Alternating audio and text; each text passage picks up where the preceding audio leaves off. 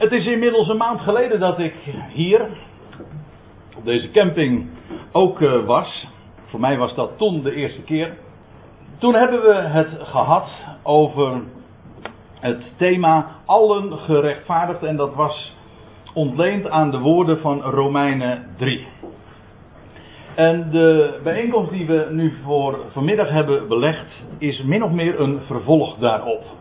En u ziet het zo op het projectiescherm ook staan dat het als thema heeft genade alleen. En nu staat er nog een vraagteken, maar ik kan u vertellen dat in de loop van deze bijeenkomst en aan het einde eh, zullen we een duidelijke andere conclusie trekken, namelijk dan is de vraagteken vervangen door een, door een vet uitroepteken.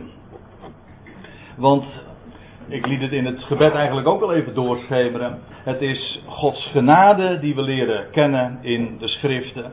En wat blijkt is dat die genade voorziet in alles. Maar dan ook werkelijk in alles. En vandaar ook genade alleen. Maar goed, dat is een conclusie. Laten we eerst maar eens een keer gewoon nog eens de puntjes op de i zetten. En we zullen diverse schriftplaatsen. Het is niet één Bijbelgedeelte dat ik vanmiddag met u wil behandelen, maar zo diverse schriftplaatsen die allemaal te maken hebben met dit onderwerp. Met genade en wat genade omvat. En wat genade bewerkt en hoe genoegzaam, om een oud Nederlands woord te gebruiken, genade ook is. Dat wil zeggen hoe het voorziet in werkelijk alles en dus genoeg is. Voldoende. En sterker, meer dan voldoende. Dat gedeelte wat we de vorige keer hebben behandeld, althans dat was toen het startpunt, en misschien is het goed om nog eens even in herinnering te brengen. Dat zijn de woorden in Romeinen 3, vers 23. Want allen hebben gezondigd, dat was eigenlijk al min of meer een conclusie en een uitleg. U ziet dat in dat eerste woordje, want allen hebben gezondigd. Dat had Paulus uitgebreid in, het, in dit hoofdstuk al uiteengezet. Allen hebben gezondigd en derven, dat wil zeggen schieten tekort aan, de heerlijkheid Gods. En vervolgens staat er dan, en worden om niet gerechtvaardigd uit zijn genade. En dat gaat hier dus over alle mensen die zonder uitzondering inderdaad gezondigd hebben en die zonder uitzondering ook de heerlijkheid Gods derven, maar die dan ook om niet en zonder uitzondering ook gerechtvaardigd worden. Waarom? Wel, het is uit zijn genade. Het is puur om niet. Door de verlossing in Christus Jezus.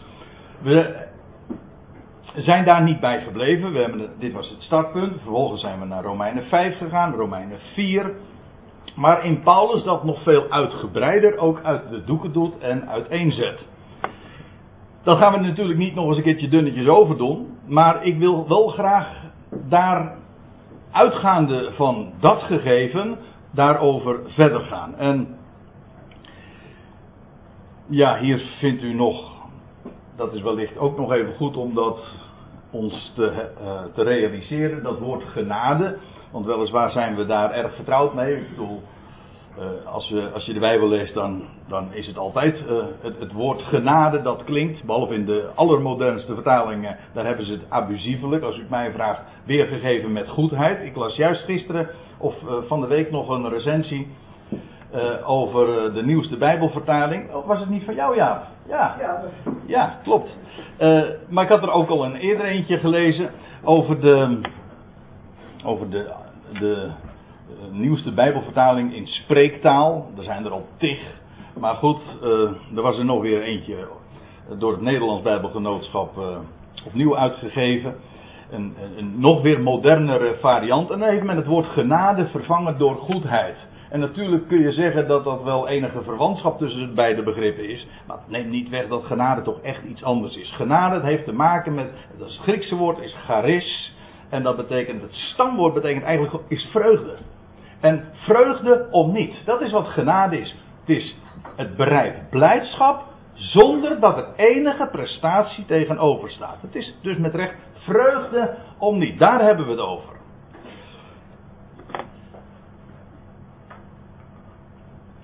Ik stel voor dat we verder gaan naar Titus 2. Ik zei al, er zijn verschillende Bijbelgedeelten die ik zo met u wil doorbladeren. En ik beperk me vanmiddag tot het onderwijs van de leermeester van de natie, dat wil zeggen de apostel Paulus. En in Titus 2, daar zegt hij het volgende. En bij gelegenheid, dat doe ik heel erg graag, als ik de schriftplaatsen projecteer, dan heb, ziet u onderin ook nog een interlineair. En dat is de, de, oorspronkelijke grondtekst met een woord voor woord weergave. En in de onderste uh, lijn ziet u dan, voor degenen die daar nog niet van op de hoogte zijn, dat is dan de wijze waarop de MBG het heeft weergegeven. Dus je moet vooral letten ook op die Engelse woord voor woord weergave. Dat, is het, uh, dat zit het dichtst bij wat de grondtekst zegt. En daarin zijn we tenslotte geïnteresseerd. Niet in hoe de mensen het hebben weergegeven, met alle respect. Maar wat staat er nou precies? Daar willen we zo dicht als mogelijk bij komen. En ik val midden in een zin, want Paulus sprak eh, in deze verse, de, of spreekt in deze verse de, de slaven aan. Hij had diverse groepen al uh, aangesproken in, het, uh, in, de, in de voorgaande versen van Titus 2. Mannen, vrouwen, jonge mannen, jonge vrouwen. En dan uh, tenslotte spreekt hij de, de slaven aan, die dikwijls toch een moeilijk leven hadden en onder een harde meester dienst moesten doen. En per slotverrekening, dat waren maar geen, geen werknemers. Nee, dat waren een slaaf, is een lijfeigene. Die dus volledig ter beschikking staat, dag en nacht, 24 uur, 7 dagen in de week, aan hun meester. Nou, en dan, laat, uh, dan zegt Paulus hoe die slaven zich mogen opstellen.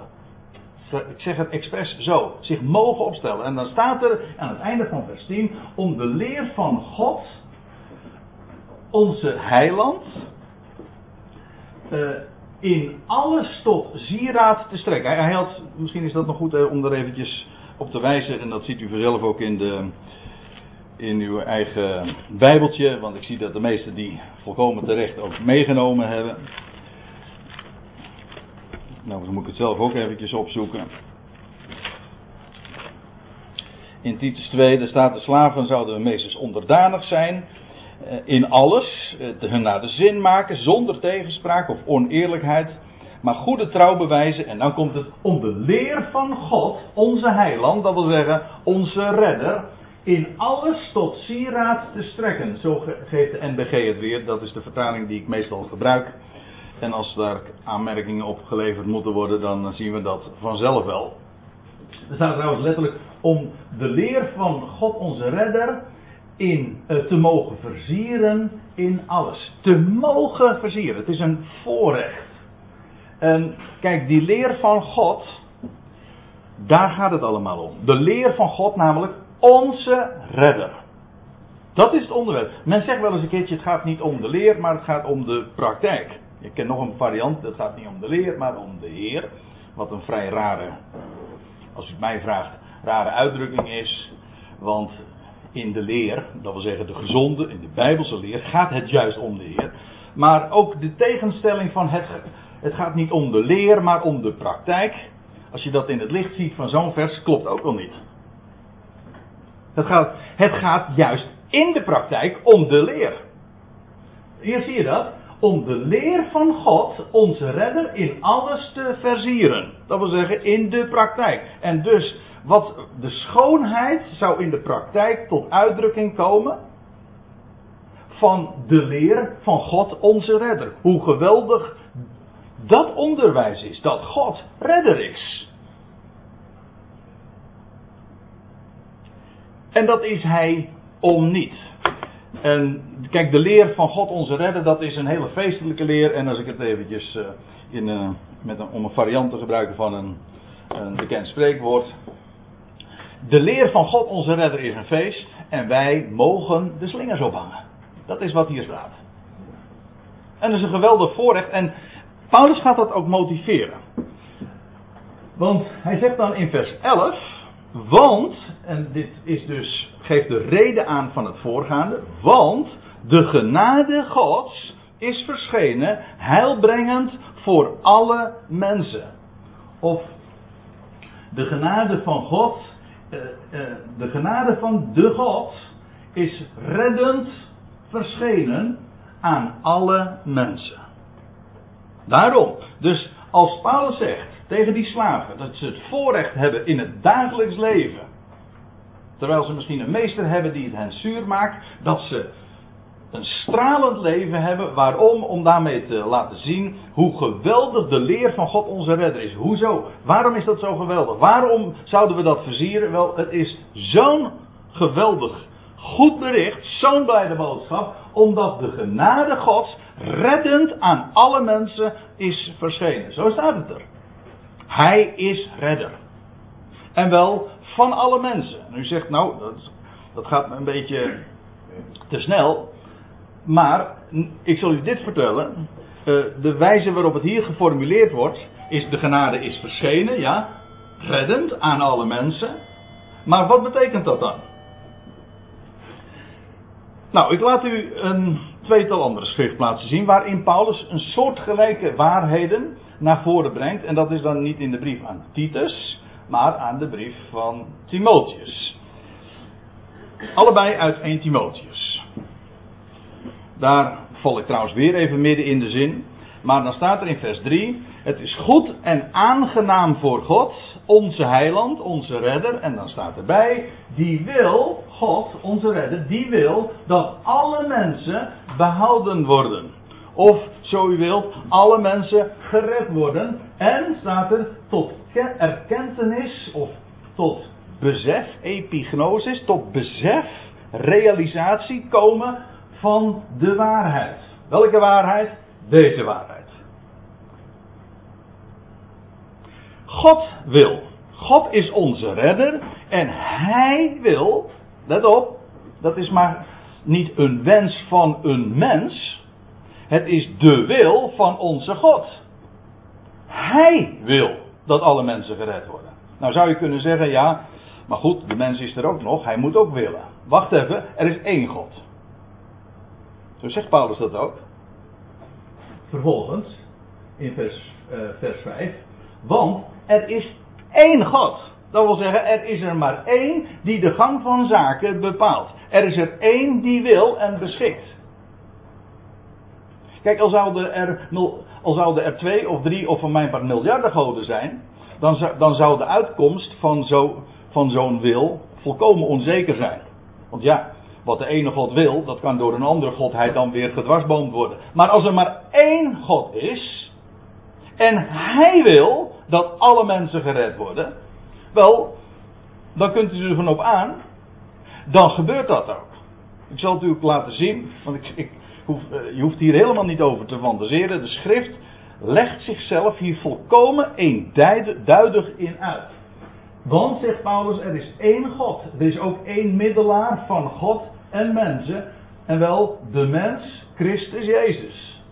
Die zich gegeven heeft tot een losprijs voor allen.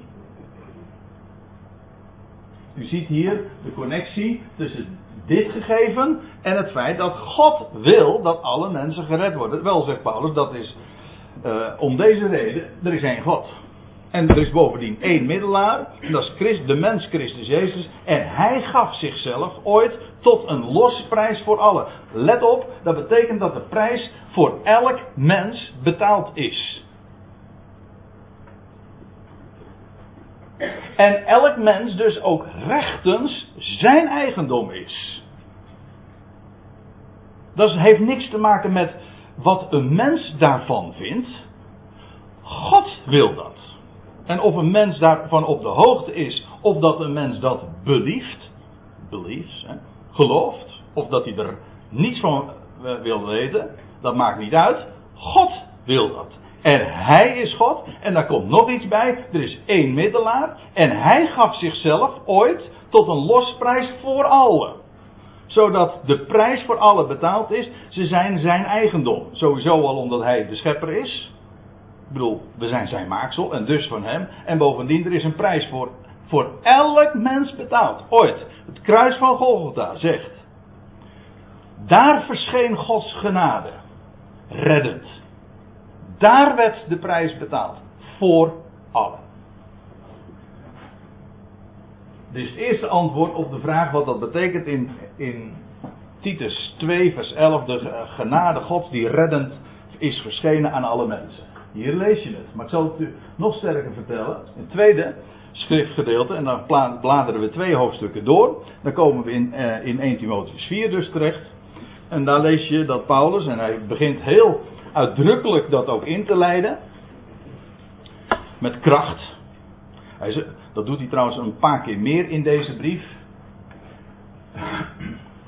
Dat hij met deze woorden aanvangt: Dit is een betrouwbaar woord. En alle aanneming waard. Hij had het een paar, in het eerste hoofdstuk had hij ook al zo'n woord gebruikt. Exact hetzelfde. een betrouwbaar woord en alle aanneming waard. En toen schreef hij dat Christus Jezus in de wereld is gekomen om zondaren te redden. Waaronder ik de eerste plaats inneem, zegt hij. En de suggestie daarin is al, ligt er al in opgesloten dat aangezien er hoop is voor de eerste, de belangrijkste of de ergste of de zwaarste zondaar, nou dan is er hoop voor alle mensen. Nou, in 1 Timotheus 2 ging Paulus daar dus over verder, daar hadden we het net over. En hier zegt hij weer, het is een betrouwbaar woord en alle aanneming waard. Laten we even gewoon lezen wat er verder staat. Ja, hierom getroosten wij ons moeite. Is een soort van, dat noemen ze in moderne termen dan een mission statement. Paulus was gezonden, had een missie. En hier geeft hij zijn statement af. Hij zegt, dit is een betrouwbaar woord. Dit is alle aanneming waardig. Hiervoor spannen wij ons in. Dit maken wij wereldkundig. En, dat, en, Paulus heeft zijn hele leven sinds zijn roeping daar inderdaad voor ingezet. Stad en land en, en werelddelen reisde hij af om dit bekend te maken. Hierom getroosten wij ons moeite. Nou, gaat, nou gaat dus nog iets heel belangrijks volgen. Hij had al gezegd, het is een betrouwbaar woord en alle aanneming waardig. En nu gaat hij het ook nog nader uiteenzetten of nader aanduiden. Waarover heeft hij dan? Nou, hierom getroosten wij ons moeite en grote inspanning. Is een beetje een tekst kritisch wat, uh, wat lastig, want de Statenvertaling zegt dan: worden wij gesmaad? Hier staat grote inspanning, of voeren wij strijd? In de praktijk maakt het allemaal niet zoveel verschil, want juist er is strijd en dat betekent dus dat er ook tegenstand is. En die tegenstand is, zoals de Statenvertaling dat ook weergeeft, hij werd erom gesmaad. Om dat betrouwbare woord en al, waar, betrouwbare woord dat alle aanneming waardig is, waarom hij zich inspande, waarvoor hij zich inzette. Wel, dat leverde zoveel strijd op en ook zoveel smaad. Laten we verder lezen. Omdat, staat er, wij onze hoop gevestigd hebben op de levende God. U weet wel, die ene God. Die wil dat alle mensen gered worden. Wij hebben onze hoop gevestigd op de levende God. En dan weet je eigenlijk al, dat kan niet missen. Als er maar één God is en hij is de levende God, dan betekent dat dat het leven moet gaan, gaan triomferen. Hij is de levende God. Hij is ook de God, trouwens dat staat ook in 1 Timotheus, maar dan het zesde hoofdstuk, die allen levend maakt. Niet die alle leven wekt, zoals, de, zoals een andere vertaling dan weer zegt. Nee, die allen levend maakt. Nou, de levende God. Over hem hebben we het. Wel, daarop hebben we onze hoop gevestigd, zegt hij. Die een heiland is. Heb je weer, dat is een oud-Nederlands woord, ik hou het het liefst gewoon zo concreet uh, mogelijk. Die een redder is, want dan weten we in ieder geval waar we het over hebben. Iemand die redt, dat is wat een heiland is. Een redder. Die een redder is voor alle mensen. Dit is de MBG weergave. En u ziet, ik heb het meteen doorgekrast, want ik krijg het moeilijk meer uit mijn strot. Dat staat er namelijk niet. Ik zal u dit vertellen. Er staat gewoon een tweede naamval betekent van allen. De statenvertaling hier is ook volkomen correct. Het MBG niet. Trouwens, een compliment moet ik geven aan de MBV. De MBV die is wel weer correct. Die heeft deze fout hersteld. Dus ik wil helemaal niet partijdig zijn over vertalingen. Er staat hier gewoon, zoals de Statenvertaling het weergegeven, uh, die een redder is, of de Statenvertaling zegt dan, het is wat ouder Nederlands, die een behouder is, aller, maar dat aller is gewoon oud Nederlands voor, van alle mensen. Zo staat het er. Die een behouder is van alle mensen. Let op. In Titus 2 zagen we. Hij is de, de reddende genade Gods is verschenen aan alle mensen. In 1 Timotheus 2 zagen we, er is één God en Hij wil dat alle mensen gered worden. En hier zegt eh, de apostel Paulus, nog weer twee hoofdstukken later, wij hebben onze hoop gevestigd op God, de levende God, die een behouder is aller mensen. Hij wil alle mensen behouden, maar hij is ook een behouder aller mensen. Wat zo logisch is als het maar kan, want er is maar één God. Je had dit zelf ook al in kunnen vullen op basis van de gegevens die we al inmiddels verzameld hadden. Maar goed, hier bevestigt Paulus het zwart op wit. Die een behouder is aller mensen. En dat is. Ja, ik weet niet wat, uh, welk woord ik dan moet gebruiken. Is het nou vermakelijk of is het diep tragisch? Ik ben geneigd om te zeggen het laatste. Maar de, de, de kronkels waar men zich in brengt en in draait om dit weg te moffelen, die zijn inderdaad soms toch ook echt wel vermakelijk hoor. Want wat maakt men hiervan? Nou, ik zal u een paar voorbeelden geven. In de voetnoot van de Telos-vertaling, dan zegt men. Nee, wat zeg ik? Uh, in de Telos-vertaling, dat een hele goede vertaling is. Als mij vraagt, de beste Nederlandse vertaling die, eh, van het Nieuwe Testament die er is. Heel woord voor woord. Uh, die, die vertaalt hier die een onderhouder is van alle mensen. En, maar men schroomt uh, uh, daar eigenlijk weer voor, want in de voetnoot geeft men dan aan elders weergegeven met behouder of redder. Dus in die ene geval maken we er geen behouder van of redder, nee, maken we er onderhouder van alle mensen. Maar ze moeten eerlijkheidshalve toegeven, elders doen we dat nooit. Dat is dus discordant, dat is vertalen naar de leer, naar je vooringenomen standpunt. Of wat dachten we hier dus van de NBG? Die maakt ervan een, een, een heiland of een behouder voor alle mensen. Dat wil zeggen, dan zou het aanbod er zijn. Hij is een behouder voor alle mensen en dan hangt het af van alle mensen of ze dat aanbod aannemen. Maar dat staat er niet. Hij is een behouder van alle mensen. En dan heb je ook nog een andere vertaling die zegt die een behouder is van allerlei mensen. Van alle soorten van mensen. En alles stelt men in het werk, dat is eigenlijk de gedachte,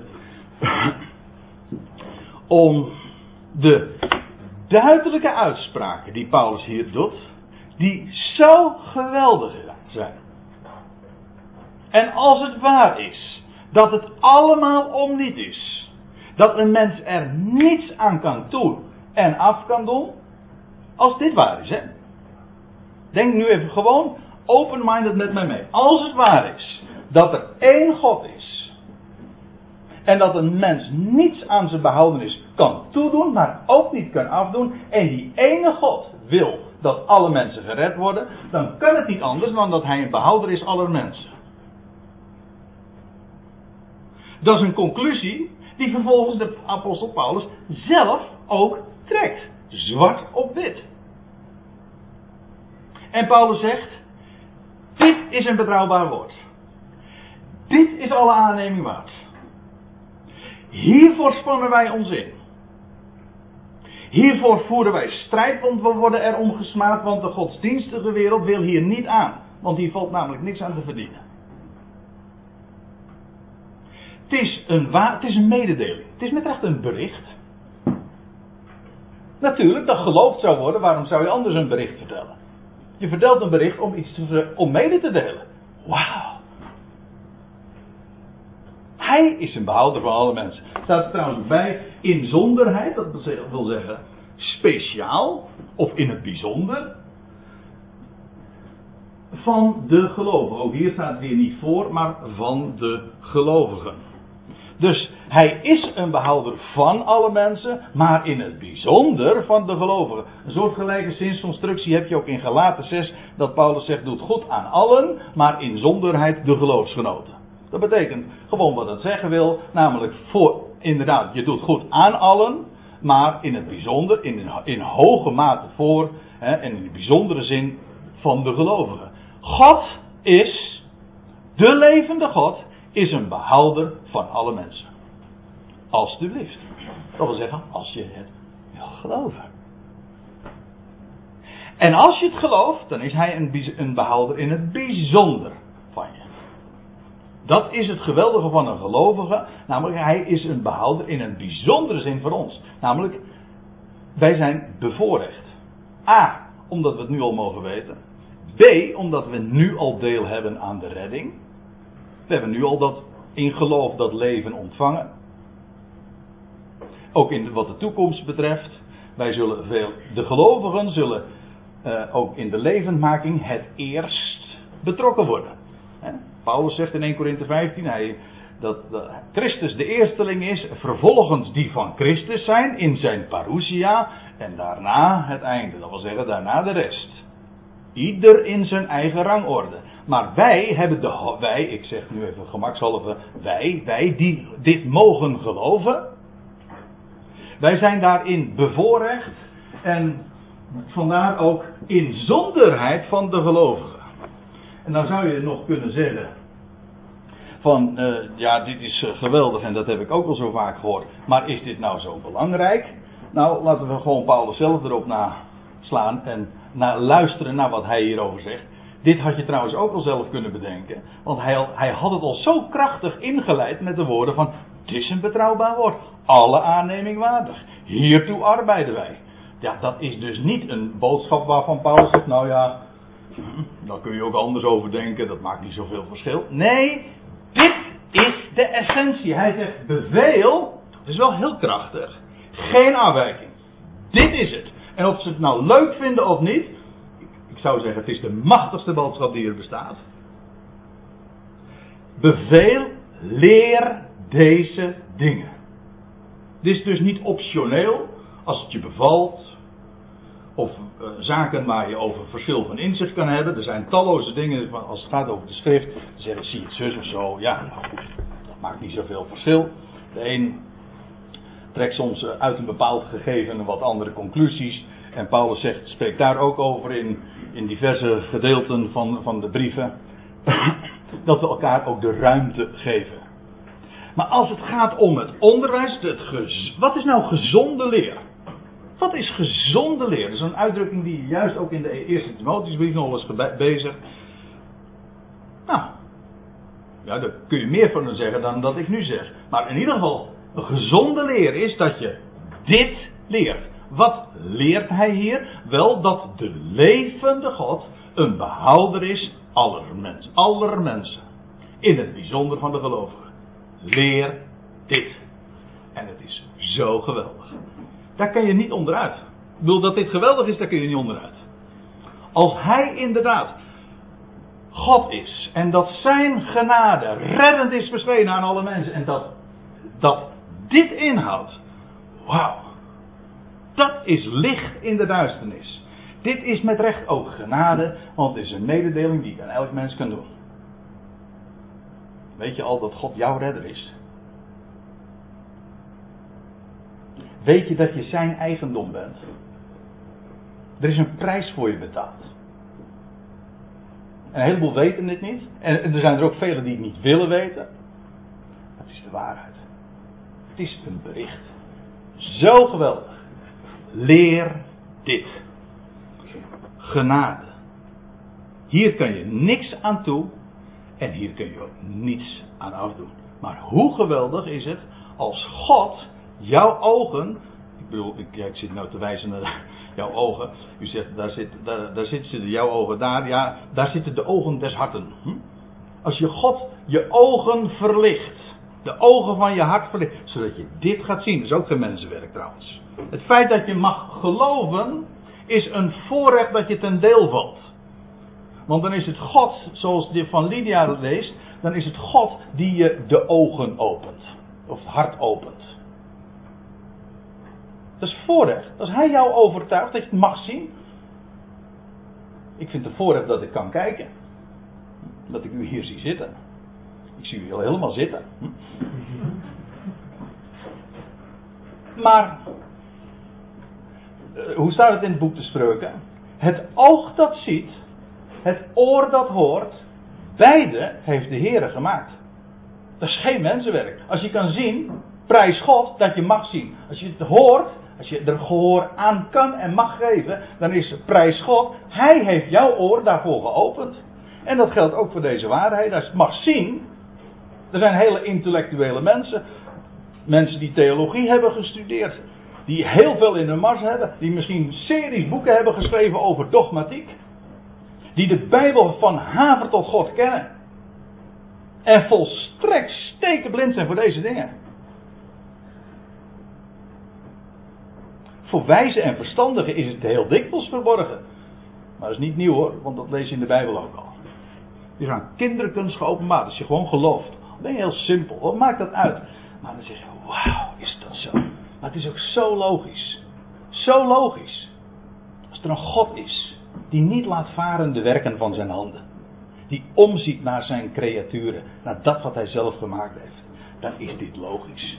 Het is om niet namelijk. Nou, dit is een hele lange toelichting op, op, Titus, uh, op Titus 1 vers 11. Maar ik wil even doorlezen, want uh, het gaat namelijk uh, nog verder dan alleen dit. U zegt, ik heb nu eigenlijk iets verteld over de omvang van die genade. Hoe, wat omvat nou de genade? Wel, dat is wereldomspannend. Het is de genade Gods die alle mensen omvat en redt. We hadden de vorige keer al gezien en rechtvaardigt. Trouwens, ik liet het nu ook zien. Allen worden om niet gerechtvaardigd. Het zijn genade door de verlossing in Christus Jezus. Goed, dat was 11. De genade Gods is verschenen, reddend aan alle mensen. En dan staat er, om ons op te voeden, dat is mooi. Want genade, want ik weet wel dat mensen dan zeggen, dat is het grote bezwaar altijd vanuit de godsdienstige wereld, ook in de christelijke setting, tegen de boodschap van genade, dat is maar makkelijk. En bovendien, het is een aanleiding uh, om, om te gaan zondigen. Want ja, je moet wet prediken. Je moet vertellen wat de mensen wel moeten doen en niet mogen doen. Vooral dat laatste natuurlijk. Hè.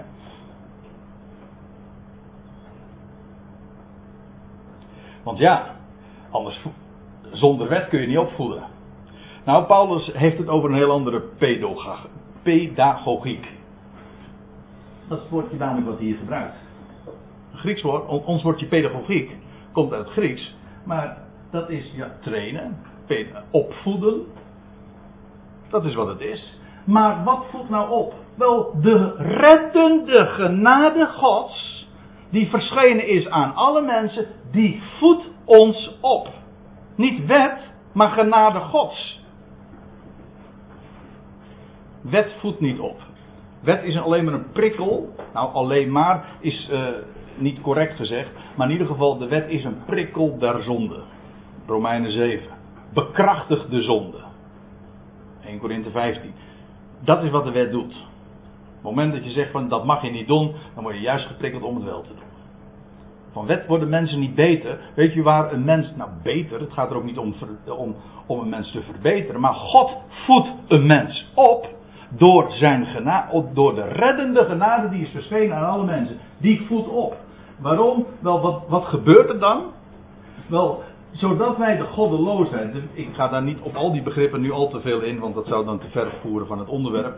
Maar op een paar dingen wil ik toch wel gewezen hebben. En dat is, die genade Gods voedt op, zodat wij de goddeloosheid, de oneerbiedigheid, en de wereldse begeerte, alles wat er in de, aan, aan begeerten in de wereld leeft, en vooral in negatieve zin hier uiteraard, uh, verzaakkunde.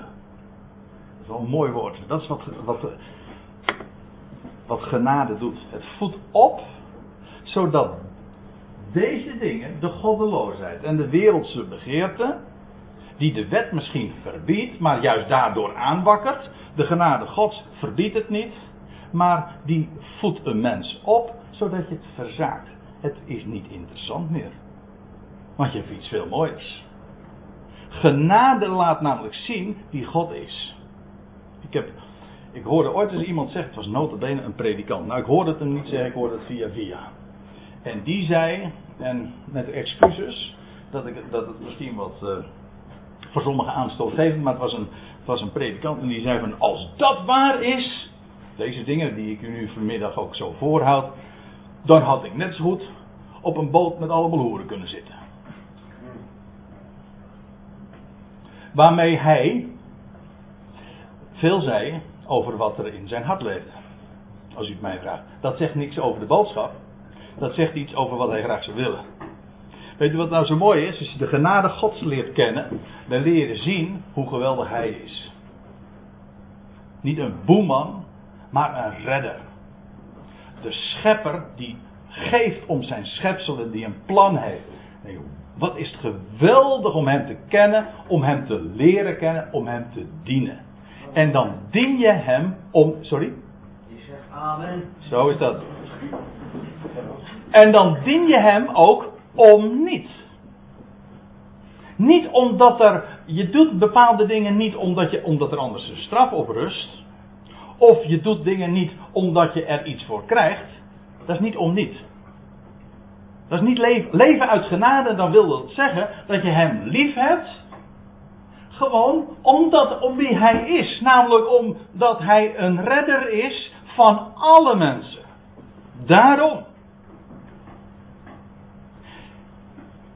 En al stond er helemaal niks tegenover. Het loutere feit dat je hem zo kent, dat is de motivatie. Dat is dus niet door. Dat is niet opgelegd, dat is wat wet is. Wet legt op. Wet eist. Genade legt niet op. Genade geeft. Vraagt niet, geeft. En die maakt zo, die verandert ons, transformeert ons, zodat we deze dingen verzaken en vervolgens bezadigd, er staat letterlijk verstandig, je leert je verstand gebruiken. Rechtvaardig en godvruchtig, dat is eigenlijk de tegenstelling. Nogmaals, ik ga hier niet te diep op in, maar ik vind de tegenstelling geweldig. Aan de ene kant deze dingen verzaken en aan de andere kant het alternatief is dat je verstandig, rechtvaardig, eerbiedig in deze aion, want dat is wat er letterlijk staat, gaat leven. Dan heb je een leven. Geen bestaan meer, dan heb je een leven. Dat is wat de genade Gods dus doet in een mensenleven. Zojuist had ik het over de omvang van Gods genade, die is zo groot en die gereddende genade Gods, die voedt op. Dit is het resultaat. Dat mag kennen en geloven. En vervolgens verwachtende de zalige hoop, letterlijk staat er de, ja, anticiperend op, maar verwachtend de gelukkige hoop. De gelukkige verwachting. Dat is wat we hebben. En dat is in dubbele zin het geval. Het is een gelukkige verwachting vanwege de inhoud. Dat wat we verwachten is zo geweldig. Daar hebben we geen idee van. Wereldomvattend. De hele schepping is daarbij ingesloten. In heerlijkheid. Maar het is ook een gelukkige verwachting, omdat die verwachting ons nu al gelukkig maakt. Dus in objectieve zin, dat wat we verwachten is gelukkig, maar ook wat die verwachting nu in ons uitwerkt is gelukkig. Zalig. Ik hou ook in dit geval ervan om het gewoon concreet te zeggen. Het is een gelukkige verwachting. Subjectief, objectief in alle opzichten. De verwachtende, gelukkige hoop en de verschijning van de heerlijkheid van onze grote God en onze heiland, Christus Jezus. Die zich voor ons heeft gegeven en ons, om ons vrij te maken van alle ongerechtigheid en voor zich te reinigen een eigen volk, vol ijver en goede werken. Ziet u wat er gebeurt? En wiens werk dit is? Het gaat hier over Christus Jezus. Die, hij geeft zich over. Met het oog waarop? Wel om ons vrij te maken. Om ons vrij te maken van elke ongerechtigheid. Dat is zijn werk. Aan ons. En vervolgens, en voor zich te reinigen. Dus hij maakt vrij en hij is het die reinigt. Schoonmaakt. Waardoor anders dan door zijn woord, het waterbad van het woord. Dat is zijn werk aan ons. Waar prachtige bijbelse typen van zijn. Van een hoge priester. In het heiligdom. wat dacht u van de Heer Jezus die in de opperzaal ook de voeten waste, reinigde van, zijn, van de zijnen. Allemaal, dat zijn allemaal uitbeeldingen van wat hier zo in één vers beschreven worden. Ik laat dat nu even voor wat het is. Hoe mooi dat ook is. Maar het gaat er even om, het is zijn werk. Het is zijn werk, ook hier weer de genade Gods. En, en sommige mensen zeggen van dat maakt lui genade en, en dat is niet waar. genade werkt zoveel uit. En ik zou zeggen, kijk naar de apostel Paulus. Hij was de grootste der zondaren. En hij zegt, en, en zijn genade, en Gods genade is aan hem verschenen. En hij, hij zegt dat later ook in, de, in, de, ook in diezelfde een, een, eerste Timotheusbrief. Gods genade heeft hem overweldigd. En dat heeft hem compleet veranderd. En heeft hem zo'n uh, apostel gemaakt die de, de blijde tijding van Gods genade overal heeft verteld. Iedereen moet weten, Hij is je redder. Hij is de redder namelijk van allen, dus ook van jou. En als je gelooft, dan is hij in het bijzonder jouw redder. Het is dus, het is hoop op hoop op hoop. Het, is, wordt steeds meer. En dat is Gods genade. En die Christus Jezus waar we het over hebben, hij gaf zich ooit tot een losprijs voor allen. En nu geeft hij zich over voor de gelovigen om ons vrij te maken van alle ongerechtigheid. En, om, en, maakt, en reinigt hij zich een, een eigen volk volijverig in goede werken. En dat zijn zijn werken door ons. Ik kom daar straks nog even op terug. Ja, laten we nog, laten we nog naar een andere schriftplaats gaan. 2 Korinthe 9. Dat is ook een prachtig voorbeeld, als u het mij vraagt, van hoe algenoegzaam het Gods genade is. Ik denk dat er geen vers is in de hele Bijbel waarin dat zo duidelijk naar voren wordt gebracht.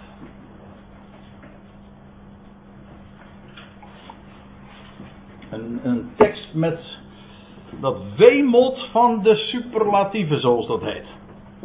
Nou, laten, laten we het eens lezen. Want ze hebben, hebben over alleen genade. Ja, natuurlijk, het is inderdaad alleen genade. Waarom? Omdat die genade voorziet in alles. Laat ik het lezen. En God. De God staat er eigenlijk. De God. De ene namelijk. De God is bij machten alle genade in u overvloedig te schenken. Over die God hebben we het. Alle genade. Bovendien niet mondjesmaat, maar overstromend, overvloedig. Laat ik het verder lezen. Opdat gij in alle opzichten, ten alle tijden, ziet u, hoeveel van zulke universele termen hier gebruikt worden? Alle genade, overvloedig, alle opzichten, te alle tijden. Dus maar niet soms en in, in bepaalde opzichten, nee, in alle opzichten, ten alle tijden. Let op, het gaat nog steeds over Gods genade, wat Hij bij machten is te doen. Als we het nou hebben over de vraag van, ja, wat kan ik nou? Wat kan ik voor Hem doen? Als je daar nou antwoord op gaat geven. Stel je voor, ik, dan had ik heel anders begonnen en ik, ik, uh, ik passeer die vraag gewoon. Maar laten we nu even, even een gedachte-experiment doen. Je stelt de vraag van, wat zou, wat zou jij, wat zou ik nou voor hem kunnen doen? Dan ga je erover nadenken. En dan, ja, dan word je bepaald, ook met je eigen onmacht. En zeker als je wat zelfkennis hebt. En je hebt al zo wat uh, teleurstellingen in het leven te verwerken gehad. Vooral als het ging om je eigen, op dat wat je van jezelf verwachtte. En daar zakte je doorheen. Dan zeg je, ja, wat kan ik voor hen doen? Nou, dat stelt niet bijster veel voor. Dat valt namelijk altijd tegen. Wat jij kan doen. Sommige mensen hebben misschien wat zelfvertrouwen. Maar goed, ik zei al, als je, wat zelf, als je inderdaad wat zelfkennis heeft, gekregen, dan weet je ook, ach, maar, ik ben inderdaad een mens, een zondaar, een doelmisser. En wat dacht u nou? Dat God dat niet wist? Hij weet wat maaksel wij zijn. Als je de vraag zo stelt, leidt dat altijd tot frustratie. Wat ik voor hem kan doen. Maar als ik nou de vraag stel, wat denk jij dat God bij machten is te doen met jouw leven? Daar denk je altijd te gering over. Het is namelijk altijd meer dan het elk antwoord wat u, u of jij zou kunnen geven. Hij kan namelijk oneindig veel meer dan jij nu beseft. Nou, dat is wat Paulus het hier over heeft. God is bij machten alle genade in u overvloedig te schenken. Opdat gij in alle opzichten, ten alle tijden, van alles genoegzaam voorzien. content met alles. Dat wil zeggen, je hebt alles wat je nodig hebt. En dat nog, dat niet alleen, maar er staat bij in alle goed werk. Dat is, let op, nog steeds is het onderwerp God die dat bij machten is te doen in en aan en door ons. Wel, hij doet dat. Alle goed werk. Vandaar ook omdat het zijn werk is, is het ook goed werk. Hè? Goede werken zijn goede werken omdat het zijn werken zijn door ons heen. Dan noemen we het puur om niet. Waaraan herken je goede werken? Wel, omdat je het helemaal niet doet om iets te verdienen. Of omdat, je, omdat er anders een dreiging wacht. Nee, je doet het gewoon om niet. Omdat je van hem houdt. Daarom. Alle goed werk, en er staat erbij, overvloedig moet zijn. Ziet u, het is een aaneenschakeling van allemaal, ik zei, net het woord superlatieve, van allemaal woorden die, die alles omvatten. Met die God hebben we van. En hij bewerkt dat. Alle goed werk, overvloedig. Ik ga nog één vers eh, verder, want ik wil toch nog wat. Ik wil, ik wil mijn punt heel duidelijk maken. Ik wil me niet uh, op, op één schrift plaatsen in dit geval, want mij, mij baseren.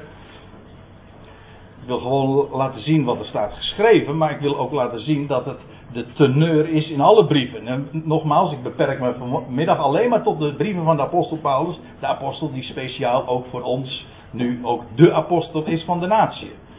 Nou, 1 Korinthe 1. Daar lees je dit. Laatste vers, of de laatste twee versen van dat hoofdstuk. Daar zegt Paulus dit. Maar uit hem is het. En dat gaat hier over God. Het is uit hem dat gij in Christus Jezus zijt.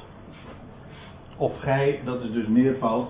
Ja, het blijkt niet uit ons woordje gij, maar eh, in het Grieks staat hier een meervoud, dus eigenlijk jullie.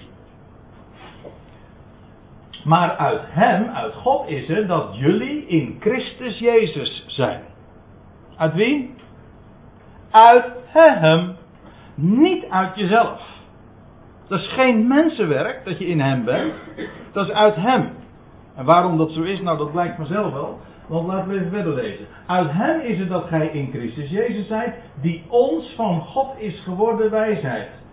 Ja, de wijze waarop het NBG, ik weet eigenlijk niet hoe de Statenvertaling het weergeeft, maar de wijze waarop het is weergegeven suggereert alsof hier, uh, nee suggereert niet, er staat hier dan een dubbele punt en dan worden er vier dingen genoemd. Wijsheid, rechtvaardigheid, heiliging en verlossing. Maar de wijze waarop Paulus het naar voren brengt is dat uh, die ons geworden is, wijsheid, die voor ons geworden is, wijsheid van God. En waaruit bestaat dat? Dus, dus het idee is dat gij in Christus Jezus zijt, die ons van God uh, wijsheid is geworden. En dan, en dan de dubbele punt. Dus die dubbele punt hoort niet uh, te staan na. Uh, die hoort dus te staan na de wijsheid, laat ik het zo zeggen. Hij is ons van God geworden, wijsheid. En waaruit bestaat die wijsheid? Nou, en dan wordt er gesproken over rechtvaardigheid, heiliging en verlossing. Christus Jezus is voor ons geworden, en dat is louter zijn werk, want het is uit hem dat wij in Christus Jezus zijn. En vervolgens, hij is Gods wijsheid. En waaruit bestaat dat? Uit rechtvaardigheid, heiliging en verlossing. Nou, dat ziet op zowel verleden, namelijk rechtvaardiging. Hij, wanneer we hem geloven, dan heeft hij ons gerechtvaardigd. In het heden is hij het die ons heiligt. En vervolgens in de toekomst is hij het die ons verlost.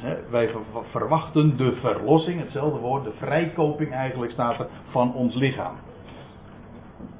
Dat is, dat is nog steeds toekomst, want ons lichaam is nog steeds onverlost. Maar het idee is dus, Christus Jezus is voor ons alles. En hij voorziet ook in alles wat wij nodig hebben. En als we terugkijken naar het verleden, is hij, het, is hij het die ons rechtvaardigt. Als we kijken naar het heden, dan is hij het die ons heiligt. Hij maakt ons vrij. Hij reinigt ons.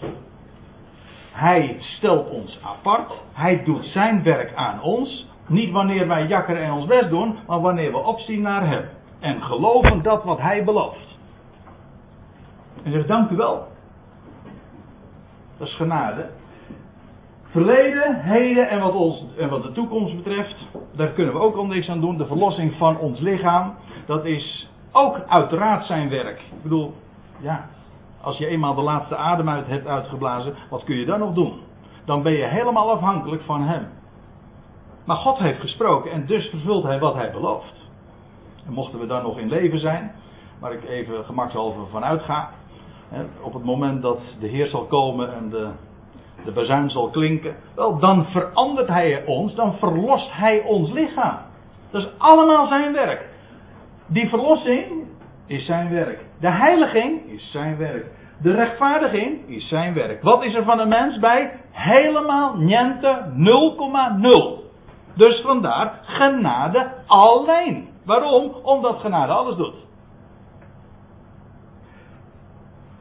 En waarom dat zo is? Nou, Paulus zegt, opdat het zij gelijk geschreven staat, die roemt, die roemen in de Heer. Als je hem alle eer wil geven, nou laat hem dan ook alles doen. Het is toch eigenlijk absurd, eh, het hele idee dat wij daar een bepaalde bijdrage aan zouden kunnen leveren. Of het zij aan, aan dit, pardon, aan dit, of aan dat, of aan dat. Nee, het is uit Hem dat wij in Christus Jezus zijn en die Gods wijsheid voor ons betekent. En dat Hij voorziet in werkelijk alles. En waarom? En dat betekent dat dus aan God alle eer toekomt. Wie roemt? Die roemt in de Heer.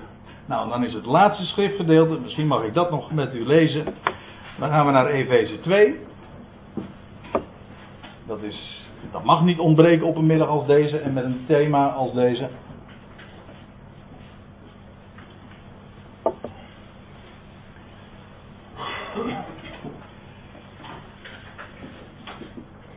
Het was niet moeilijk hoor om op schriftplaatsen in dit verband uh, bij elkaar te sprokkelen. Maar deze geweldige waarheden zo duidelijk, zo klaar als een klontje worden opgetekend en neergeschreven. En het verhardt je en het verwarmt je hart. Het is niet alleen maar geweldig, het is niet alleen maar duidelijk, het is niet alleen maar logisch, het is bovendien zo fantastisch. Want, zegt Paulus, door genade, daar hebben we het de hele middag over, door genade, vreugde die hij om niet geeft, zijt gij behouden, zijn jullie behouden. Behoudenen eigenlijk. Door het geloof. Dat niet uit uzelf, het is een gave van God. Hier ook weer. Dezelfde waarheid. En men heeft erover gestoeid, over de vraag, wat betekent dat nou, een gave van God? Doet hij daarbij op dat geloof of op die behoudenis? Maar het is een non-vraag, als u het mij vraagt, en zeker vanuit de Griekse grammatica. Ik ben helemaal geen expert, maar ik heb wel, eh, het is heel vrij eenvoudig te begrijpen. Hier staat een neutraal woord, eh, een gave van God. En dat betekent dat het vooruit terugverwijst naar, in dit geval, naar zowel de behoudenis, dat mannelijk is, en geloof, vrouwelijk. En als u deze uitleg niet helemaal volgt, maakt helemaal niks uit. Het betekent in de, in de Griekse grammatica is het volkomen helder. Als hij zegt het is een gave van God, slaat dat zowel op die behoudenis als op het geloof. Je hoeft helemaal niet te kiezen. Het is namelijk allemaal een gave van God. En waarom het een gave van God is, wel, dat, dat maakt hij dan vervolgens ook weer duidelijk. Het punt is namelijk, het is allemaal zijn gave. En als je behouden bent, dan is dat zijn gave, zijn naderingsgave. Dat is eigenlijk wat het is. En als je mag geloven, dan is dat zijn gave. Maar dat had ik eigenlijk al min of meer al aangegeven. Als hij je ogen daarvoor opent, als hij je hart daarvoor opent. Het is een gave Gods. En er staat erbij, niet uitwerken. Opdat niemand roemen. Daarom. En op het moment dat er ook maar iets van een mens zou bij zijn. Wat je eraan zou kunnen bijdragen, dan wel ervan zou kunnen afdoen. Dan is de roem weg. Dan heb je dus eigen roem.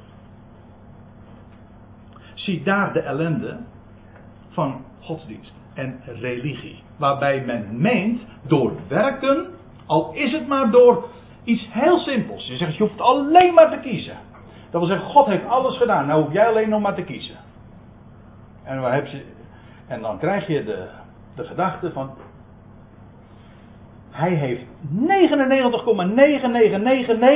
allemaal gedaan. Ik heb alleen maar gekozen. Dat was mijn werk. En die anderen die zijn zo dom, die doen dat niet. Maar ik heb gekozen. Paulus zegt, dat, dat is namelijk de consequentie. Dan is het geen gave gods. Dan is het eigen werk.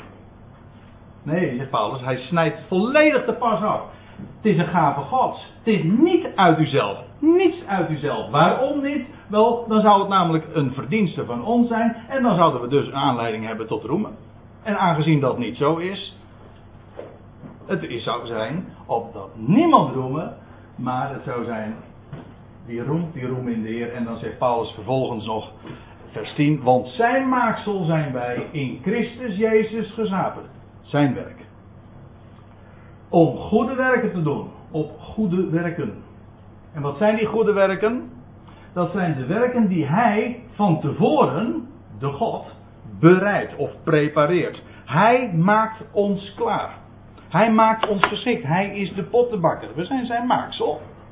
En hij maakt ons zodanig dat, dat we hij zijn werk door ons doet. Daarom zijn het goede werken. Als je het puur vanuit dit vers bekijkt en de vraag beantwoordt: wat zijn nou goede werken? Wel, dat zijn de werken die God tevoren bereid heeft. En waarom zijn het goede werken? Wel, omdat Hij ze tevoren bereid heeft. Zo simpel kan Bijbellezen zijn. En daarin mogen we wandelen. En alle roem is uitgesloten. Dat betekent dus, dat is het geweldige van zo'n boodschap als wat ik vanmiddag mag vertellen en wat u vervolgens op uw beurt ook weer mag doorgeven. De focus is volledig op hem gericht. Je vraagt niets van een ander. God vraagt ook niets van ons. Hij geeft. Hij maakt je om niet blij. En dan val je op je knieën en dan zeg je: Dank u wel. Want dat is wat genade is. Als je genade ontvangt, wat is, als je iets ontvangt om niet, wat zeg je dan? Dank u wel. Nou, dat is leven uit genade. Dat is leven voortdurend. Dank u wel. Niet bidden, Heer, wilt u me dat geven? Hij heeft alles al gegeven. Alles. Overvloedig. Of dat we daarin mogen wandelen. Dat is een leven dat Hem de eer geeft. Alle roem aan Hem. Amen.